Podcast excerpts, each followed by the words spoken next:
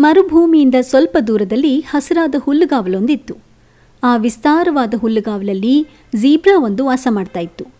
ಅದಕ್ಕೆ ಪಕ್ಕದ ಮರುಭೂಮಿಯಲ್ಲಿ ವಾಸ ಮಾಡ್ತಾ ಇದ್ದ ಒಂಟೆಯೊಂದು ಸ್ನೇಹಿತನಾಗಿತ್ತು.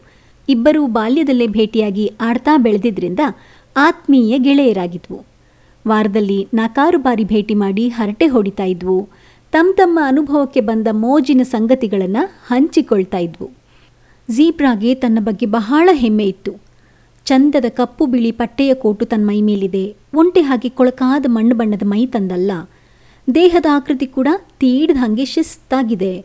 ಆ ಒಂಟೆ ಹಾಗೆ ವಿಚಿತ್ರವಾದ ಡುಬ್ಬಿಲ್ಲ ತನ್ನ ಬೆನ್ಮೇಲೆ ಮೈ ಚರ್ಮ ಕೂಡ ಮಿರಿ ಮಿರಿ ಮಿಂಚುತ್ತಾ ಇದೆ. ಒಂಟೆ ಥರ ಕೂದಲು ತುಂಬಿಕೊಂಡಿಲ್ಲ. ಇನ್ನು ಭಯವಾಗುವಷ್ಟು ಉದ್ದನೆಯ ಕಣ್ಣುರೆಪ್ಪೆ ಇಲ್ಲ. ಸುಂದರವಾದ ಕಣ್ಣುಗಳಿವೆ ತನಗೆ. ಅಂತೆಲ್ಲ ಒಳಗೊಳಗೆ ಜಂಬ ಇತ್ತು.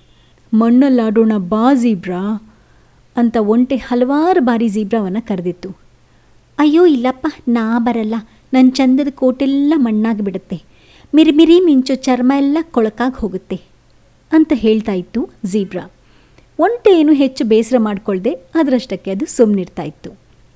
ಆ ವರ್ಷ ಆ ಪ್ರಾಂತ್ಯಕ್ಕೆಲ್ಲ ಬರಗಾಲ ಬಂತು.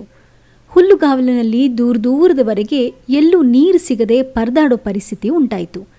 ಹುಲ್ಲುಗಾವಲಿನ ಉಳಿದೆಲ್ಲ ಪ್ರಾಣಿಗಳ ಹಾಗೆಯೇ ಜೀಬ್ರಾ ಕೂಡ ಕಂಗಾಲಾಯಿತು. ಒಂಟೆಯ ಜೊತೆಗಿನ ಭೇಟಿಯಲ್ಲಿ ತನ್ನ ಆತಂಕವನ್ನು ಹಂಚಿಕೊಂಡಿತು.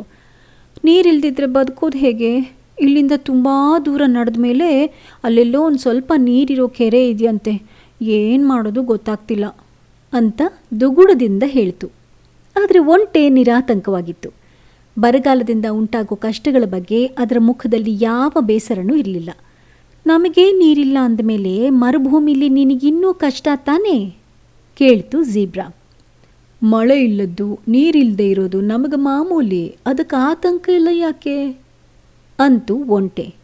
ಆದರೂ ಜೀಬ್ರಾ ಮುಖದಲ್ಲಿ ಚಿಂತೆಯ ಗೆರೆಗಳು ಹೋಗಲಿಲ್ಲ.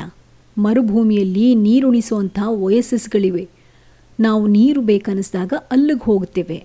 ಬೇಕಿದ್ರೆ ನಿನ್ನನ್ನು ಕರ್ಕೊಂಡೋಗ್ತೀನಿ. ಅಂತು ಒಂಟೆ.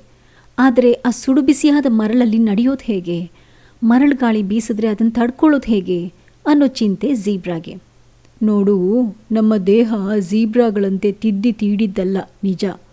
ಆದರೆ ಬಿಸಿ ಮರಳಲ್ಲಿ ನಡೆಯೋದಕ್ಕೆ ಅನುಕೂಲವಾಗೋ ಹಾಗಿದೆ. ಬೆನ್ನಿನ ಮೇಲಿರೋ ಡುಬ್ಬಿನಿಂದಲೇ ತಿಂಗಳುಗಟ್ಟಲೆ ನಾವು ನೀರು ಕುಡಿಯದೇನು ಬದುಕಿರೋದು.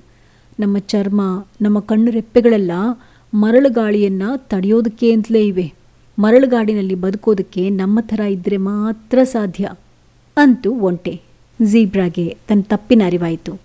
ಮರುಭೂಮಿಲಿ ಹಗಲಿಗೆ ಬಿಸಿ ಇದ್ದ ಹಾಗೆ ರಾತ್ರಿ ತಂಪಾಗತ್ತೆ. ರಾತ್ರಿ ವೇಳೆಗೆ ನಿನ್ನನ್ನು ಒಯಸಿಸ್ ಹತ್ರ ಕರ್ಕೊಂಡೋಗ್ತೀನಿ ಬೇಕಷ್ಟು ನೀರು ಕುಡಿದು ದೂರದ ನೀರಿರೋ ಕೆರೆ ಅಂದ್ಯಲ್ಲ, ಅದ್ರ ಕಡೆಗೆ ಹೊರಡು. ಬರಗಾಲ ಕಳೆದ ಮೇಲೆ ಮರಳಬಾ ಅಂತ ಹೇಳ್ತು ಒಂಟೆ.